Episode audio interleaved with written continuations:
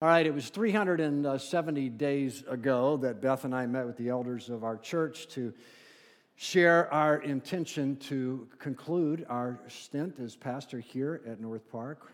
And at that time, we didn't really know what the Lord was up to. We still don't know what, what He's up to in that. Things we thought a year ago, especially about our future and our location, the location of our future, we we don't think those things anymore, but it, it, has been a good year. It's been a very fast year. We've been quite blessed by the encouragement and the prayers of, of many. Excuse me.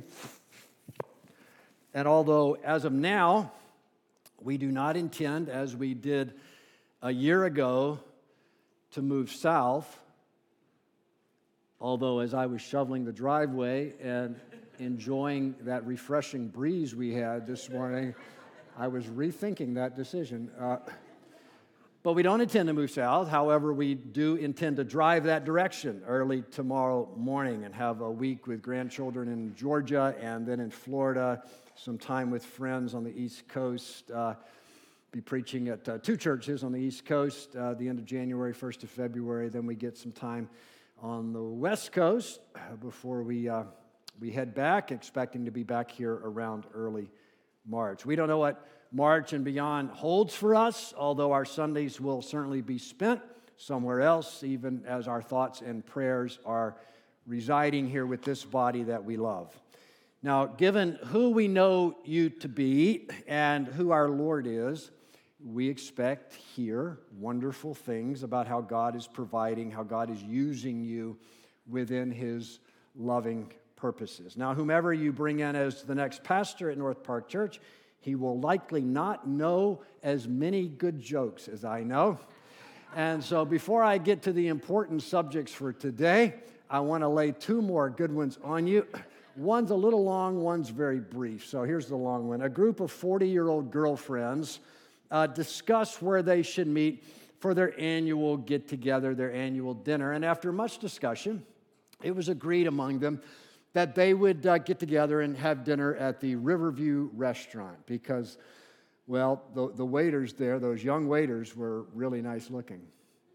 Ten years later, at the age of 50, uh, the ladies got together to discuss where they should have their get together, and they eventually, after some discussion, decided on the Riverview restaurant because the food was pretty good and the wine selection was excellent.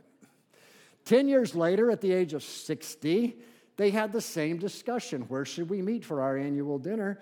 And uh, now at 60, they decided that they would go to the Riverview restaurant because it was a peaceful, quiet place, uh, had a beautiful view of the river. 10 years later, now they're 70 years of age, and they discuss where they should have their get together. And uh, they landed on the Riverview restaurant because it's wheelchair accessible and even has an elevator.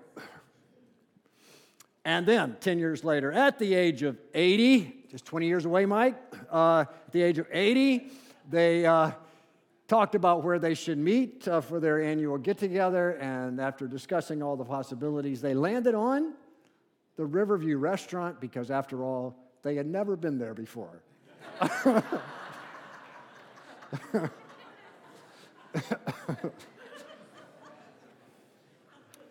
so, the changes we go through in life, the changes that they come with age.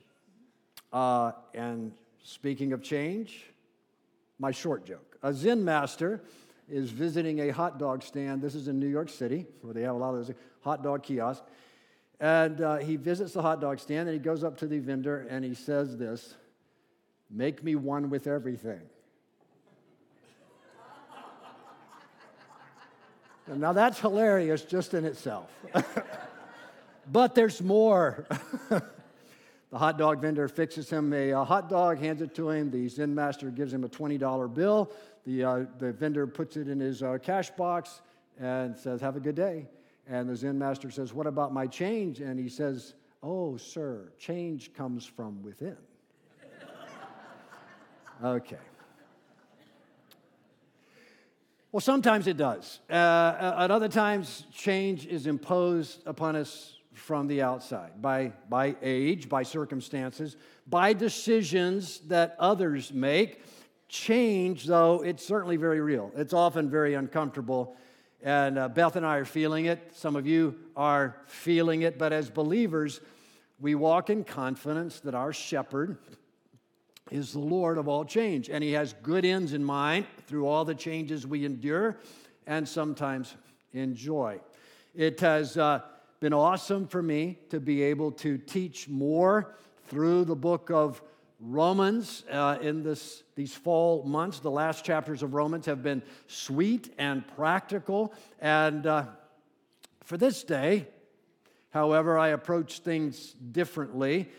Instead of taking my cues from a particular text, I simply prayed, Lord, Father, what would you have me say to your people on my way out? What may prove most helpful? And in praying this through, I decided to take a look at the examples that we have in Scripture of leaders who had an opportunity to speak a final word to their flock. What did they have to say? How did they approach it? And what follows is the fruit of that study, linked with some concerns that are particularly relevant for the time in which we live. And so let's pray as we get into it. Father, we ask once again that your word would always be our rule your spirit our teacher, and your glory our preeminent concern. For we ask it in Christ's name. Amen. So, Yogi Berra said, among other things, when you come to a fork in the road, take it. Now, maybe you find that helpful. At times of change, individuals and churches face critical decisions that will shape their future. A leadership change is such a juncture as that. Moses certainly knew this. After his pastorate, I was talking to a brother this morning, just resigned from his pastorate as well. Uh, and uh, I'll be seeing a friend that just retired after 35 years in his church. Moses, 80 years. 80 years he led the, the people of Israel. That's how long his pastorate was. And he says this in Deuteronomy 30, verse 15 See, I have set before you today life and prosperity and death and adversity. And then in verse 19, I call heaven and earth to witness against you today that I have set before you life and death, the blessing and the curse. So choose life in order that you may live, you and your descendants. So in Scripture, I read several addresses given by leaders like Moses as they move on, either into their next life or to their next calling. There are speeches from Moses and from Joshua and from David and a couple from the Apostle Paul. It was not hard to discover certain themes throughout these farewell addresses. They provide us, in fact, with three notable points. How about that? Which I will echo as I depart my role at North Park Church. Point number one was this constant theme stand firm on the Word of God. Now, I just realized I left my Bible on the front row and I need it as a visual aid at this point. Stand firm on the Word of God. Stay true, stay faithful, stay devoted to what God has said in Scripture. Now, if you've been here before, it can't seem odd to hear that coming from my mouth. You have heard it before, but it is worth, I believe, one, one last expression. And I refer you then to what our forefathers have said. Back to Moses, Deuteronomy 30, verse 16. I command you today to love the Lord your God, to walk in his ways, and to keep his commandments and his statutes and his judgments that you may live and multiply, and that the Lord your God may bless you. Now, those commandments and statutes, they were the word of God to his people. Two verses later, what we just read, I call heaven and earth to witness that I've set before you life and death, blessing and curse. Choose life by loving the Lord your God, by, what's the next part say? Obeying his voice. And please don't heed anyone that suggests to you that, well, love for God is important, but love for His Word, not so much. You love Him, you listen to His voice, you heed His Word. Oh, but there's more from Moses, chapter 32, verse 45. I think we have another verse there. Thank you. When Moses had finished speaking all these words to Israel, he said to them, Take to your heart all the words with which I am warning you today, which you shall command to your sons to observe carefully, even all the words of this law. For it is not an idle word for you. Indeed, it is your life and by this word you will prolong your days in the land. Now, don't know if you notice, four times in those few verses, we read the word word or the word words. Moses was emphatic that the people needed to treat the word of God as they heard it from him with submissive reverence. Not just reverence, but submissive reverence. Then he passed on his leadership to Joshua. And when Joshua retired, many years down the road, uh, Joshua apparently, as he was preparing for his final address, remembered what Moses had said. And he basically provided part B, a reiteration of what his older brother had said. He says, Now it came about after many days when the Lord had given rest to Israel from all their enemies on every side and Joshua was old and advanced in years, that Joshua called for all Israel, for their elders and their heads and their judges and their officers, and said to them, I am old, advanced in years. Next verse. There no, don't have, uh, that's it. I'll stop there. I need a scripture sheet in case we're missing a verse. Thank you, Dan. Uh, there because my notes indicate we were supposed to go through verse 3 on that one. Or did that go through verse 3? And I just can't see it. He said, by, by the way, as, I, as I'm waiting to get my bearings here, let me just pause and speak a word to those of you under 50 here. On behalf of the senior crowd, which Mike Stitt has now joined today, welcome to sexagenarianism. Uh, on behalf of the senior crowd, this is a great way to refer to us. We are not codgers. We are not geezers. We're not really even old people. What we are is advanced. We are advanced in years. I like that. We pick up with the punchline of Joshua's speech. Let me see here. So uh, the passage says, For it is not unlike, oh, we did read the entire thing um, that uh, we were supposed to read there. So we, no, no, no. Verse, verse 3 didn't make it into our scripture sheet. I guess it's not important. But let me just. Uh, move on from that with the punchline of advanced Joshua's speech, which is in verse 6. That we have. Be very firm then to keep and do all that is written in the book of the law of Moses, so that you may not turn aside from it to the right hand or to the left. So, what does Joshua point them to in his final message as their leader?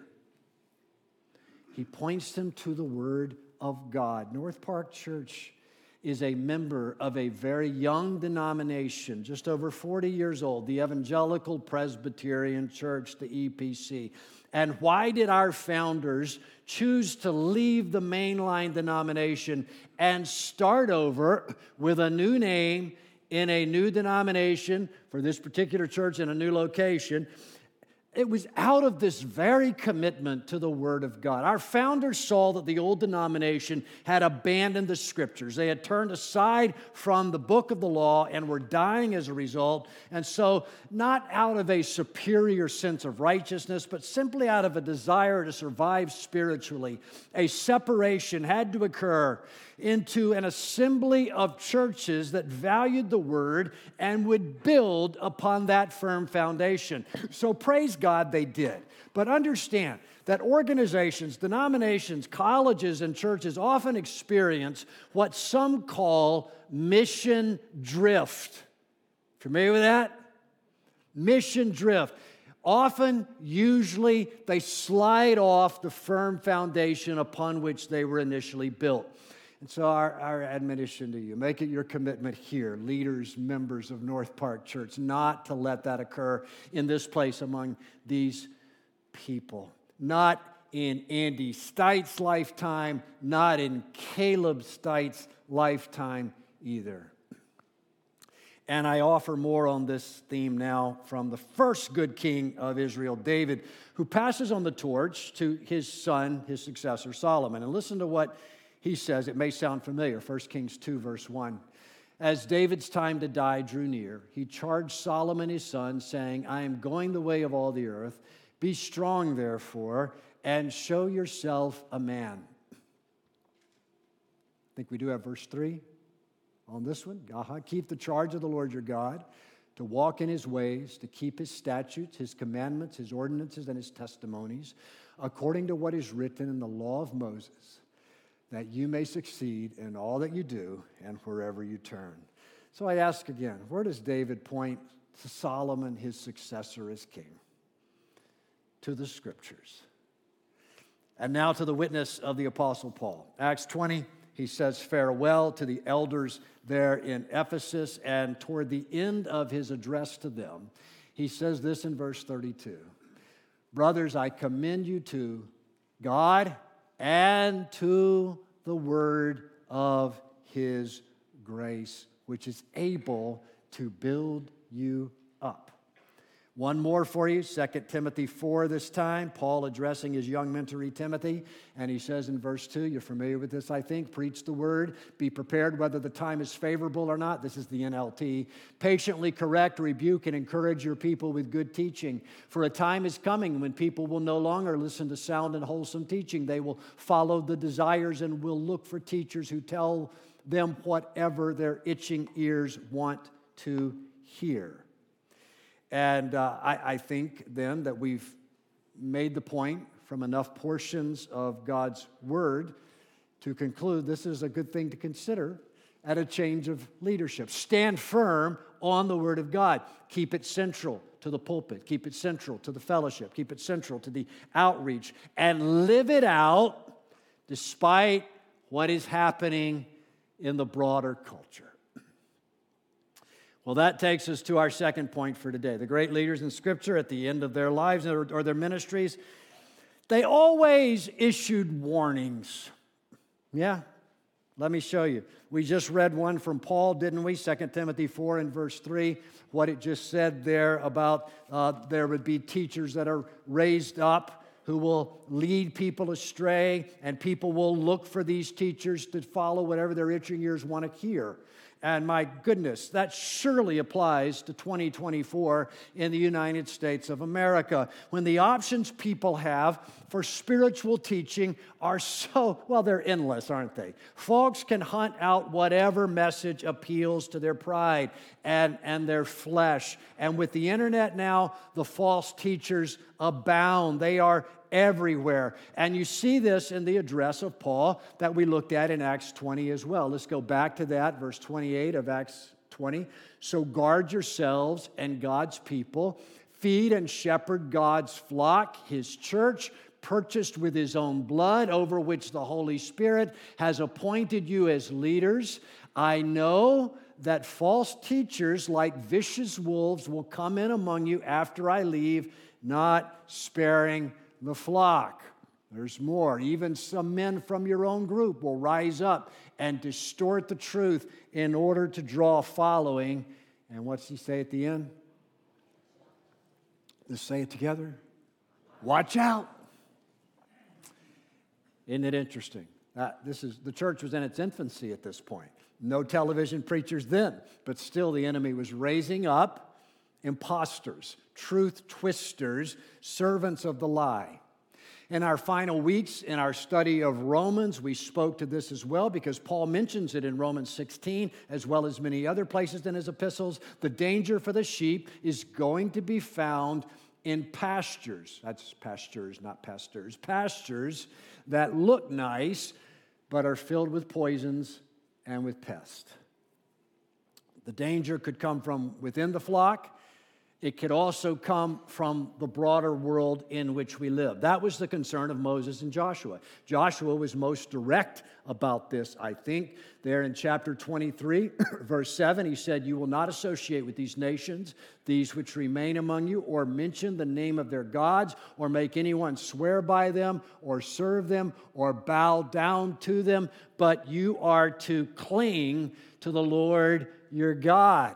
Joshua saw that there would be temptations coming from the pagan cultures around the children of Israel in the promised land.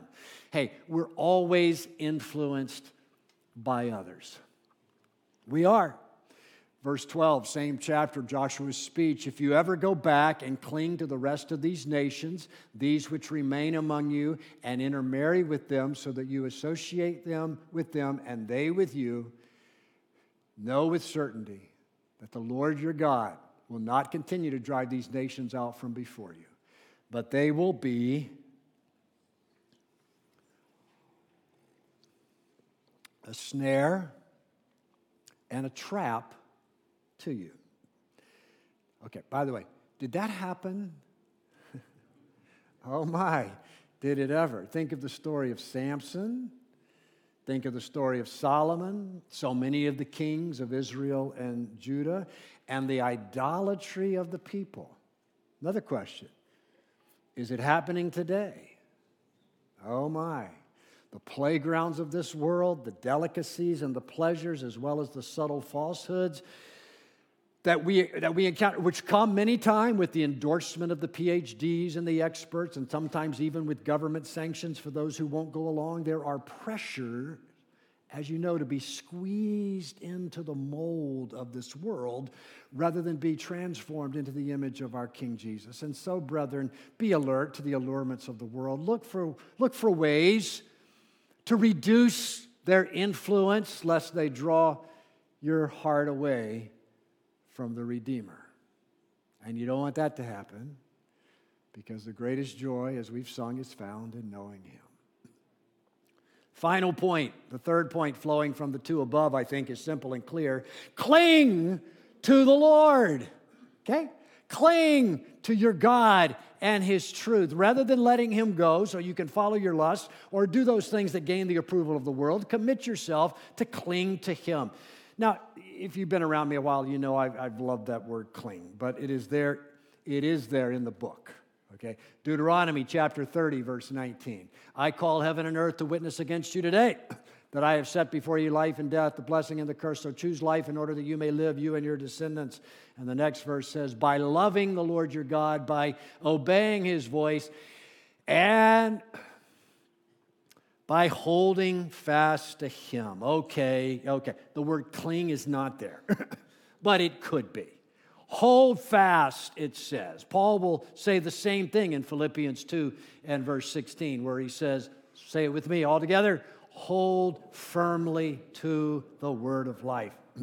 now, when I spoke to Community Bible Study for my final address to them in the fall, I ended by saying that I would like it if the image that they have of Dan Hendley is that of a man advanced in years who is committed to God and his book and is standing firm with it against the winds of the world blowing, good day, good day to use that illustration, blowing around us.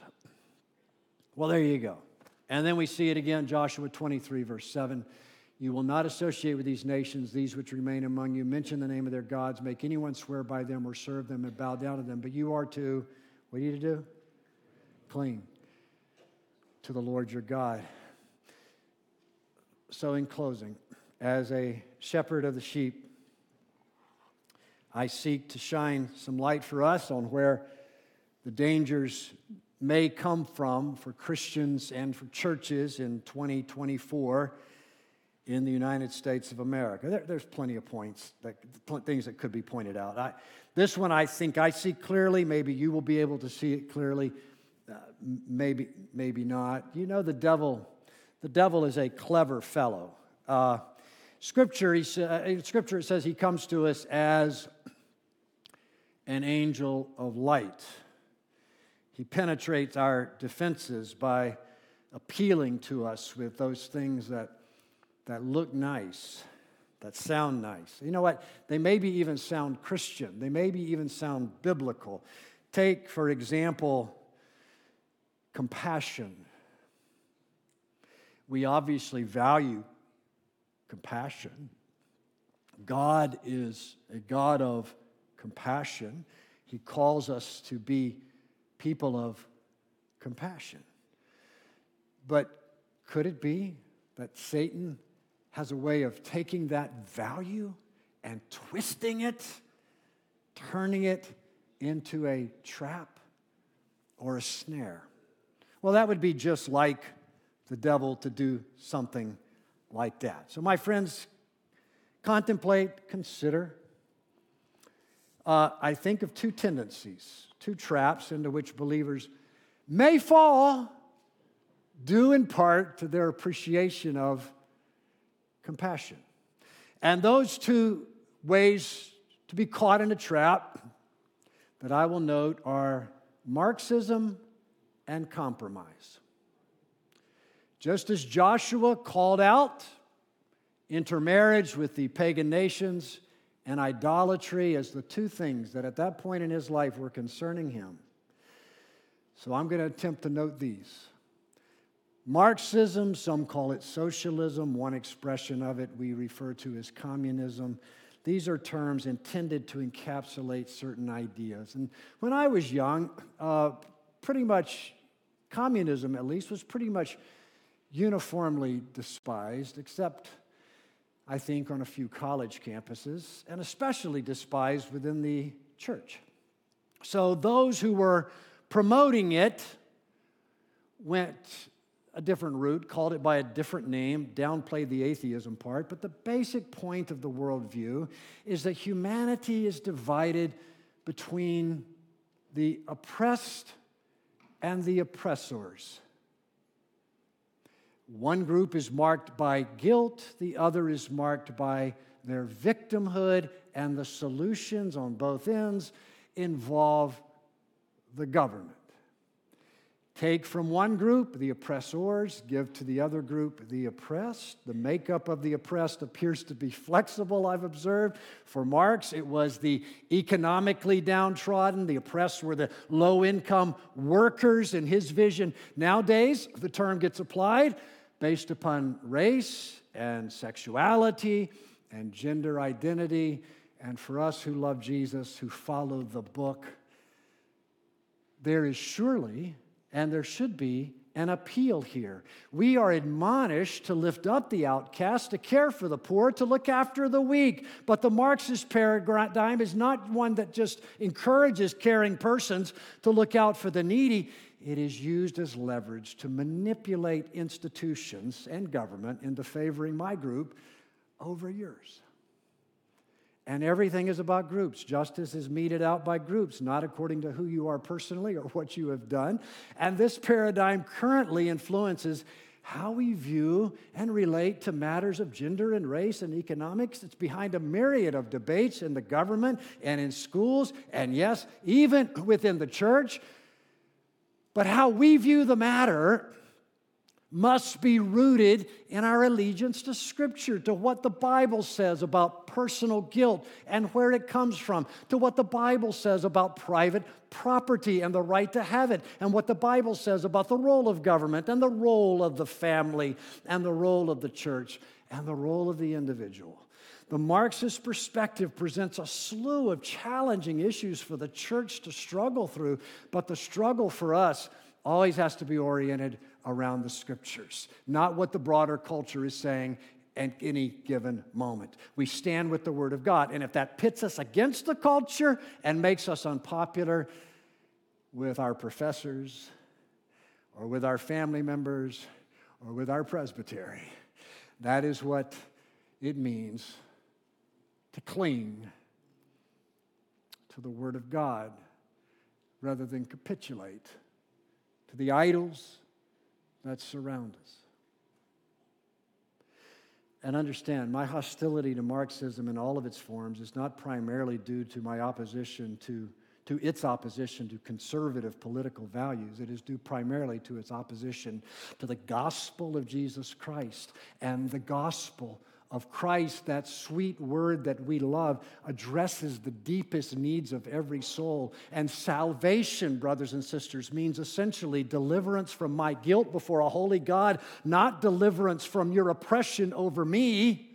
The Marxist paradigm will tell us that uh, some of us It'll say to some of us that we are innocent victims and so appeals to our pride, whereas scripture says, would say that we all, not just some, we all have been victimized by sin, and that's a problem.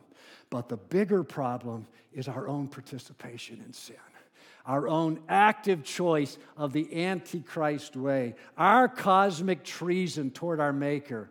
And for that, you and I stand in need of pardon and redemption and recreation.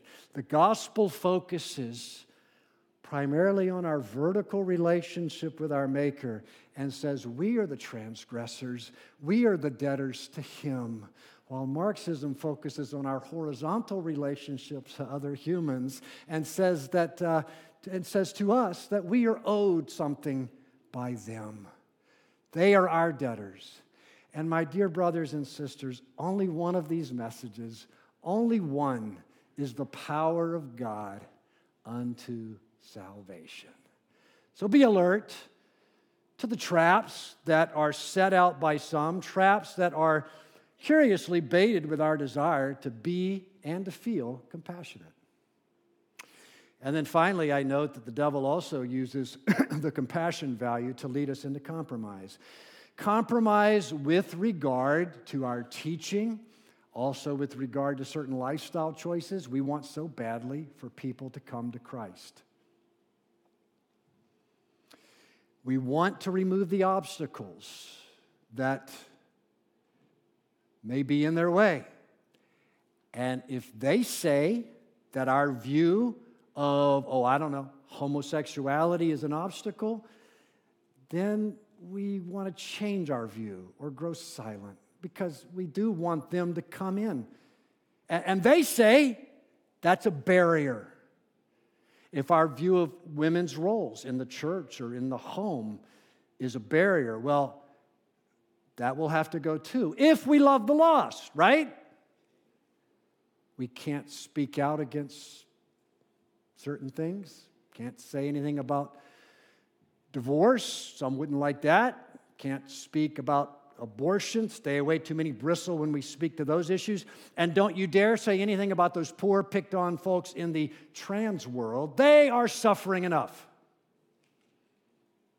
Where is where is your compassion? And because we want so much for lost people to like us, we want them to come to our meetings, to give us an audience, partly for our sakes, partly for their sakes. We take a file to smooth down any rough edges to our message as the world defines a rough edge. And hey, it is right, listen to me, it is right and it is wise to eliminate any obstacle that we present to the world that keeps them away. Unless, unless that obstacle was put there by our Lord.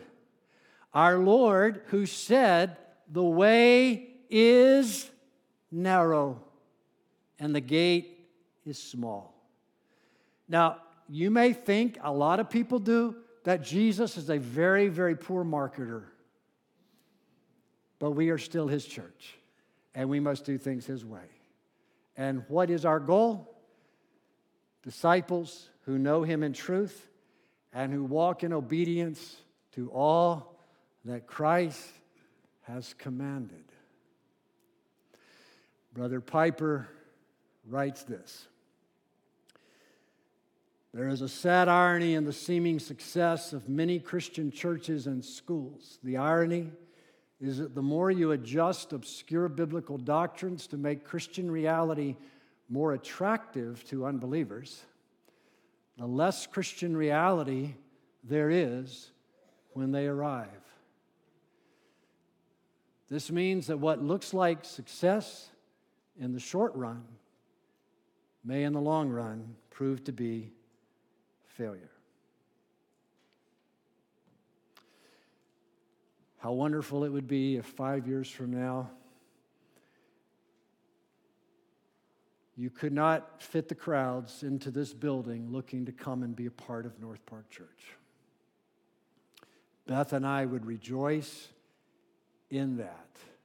and we'll pray towards that. On the presumption that ministry here is held firm to the Lord and to His Word, that her leaders are king, clinging to Jesus as Lord, and real disciples are being made, obedient Gentiles who worship God passionately, who connect with each other in a caring community, and who are together impacting the world through word and deed. That, that's a glorious, glorious mission. It is worthy of your devotion. It is worthy of your zeal. What a privilege it has been for Beth and me to worship, to fellowship, to labor with you toward that spectacular end. And as we, and we will continue, we will continue to labor with you in the heavenly places by means of prayer for the years to come. March 15, 2009, I preached my first sermon here at North Park Church. I'm sure many of you remember it well. Uh, Andy Stites at least does somewhat. And I preached from the spectacular fifth chapter of John's Revelation. Revelation chapter 5, you're familiar with it. You can come on up, Beth. Only the Lamb is worthy. And as we wrap up, we have taken the freedoms granted to us to join together in doing a dual reading of this passage before we wrap up by singing of the glories that are to come. Revelation 5. You got to stand close. Yes. I saw in the right hand of him who sat on the throne a book written inside and on the back, sealed up with seven seals. And I saw a strong angel proclaiming with a loud voice, Who is worthy to open the book and to break its seals? And no one in heaven or on the earth or under the earth was able to open the book or to look into it. And then I began to weep greatly because no one was found worthy to open the book or to look into it. And one of the elders said to me, Stop weeping. Behold, the lion that is from the tribe of Judah, the root of David, has overcome so as to open the book and its seven seals. And I saw between the throne with the four living creatures and the elders a lamb standing as if slain, having seven horns and seven eyes, which are the seven spirits of God sent out into all the earth. And he came and took the book out of the right hand of him who sat on the throne. And when he had taken the book, the four living creatures and the 24 elders fell down before the Lamb, each one holding a harp and golden bowls full of incense, which are the prayers of the saints. And they sang a new song, saying, Worthy are you to take the book and to break its seals, for you were slain and purchased for God with your blood men from every tribe and tongue and people and nation. You have made them to be a kingdom and priests to our God, and they will reign upon the earth. Then I looked, and I heard the voice of many angels around the throne, and the living creatures, and the elders, and the number of them was myriads of myriads, and thousands of thousands, saying with a loud voice, Worthy is the Lamb that was slain to receive power and riches and wisdom and might and honor and glory and blessing. And every created thing which is in heaven and on the earth and under the earth and on the sea and all things in them, I heard saying, To him who sits on the throne and to the Lamb be blessing and honor and glory and dominion forever and ever. And the four living creatures kept saying, Amen. And the elders fell down and worshiped.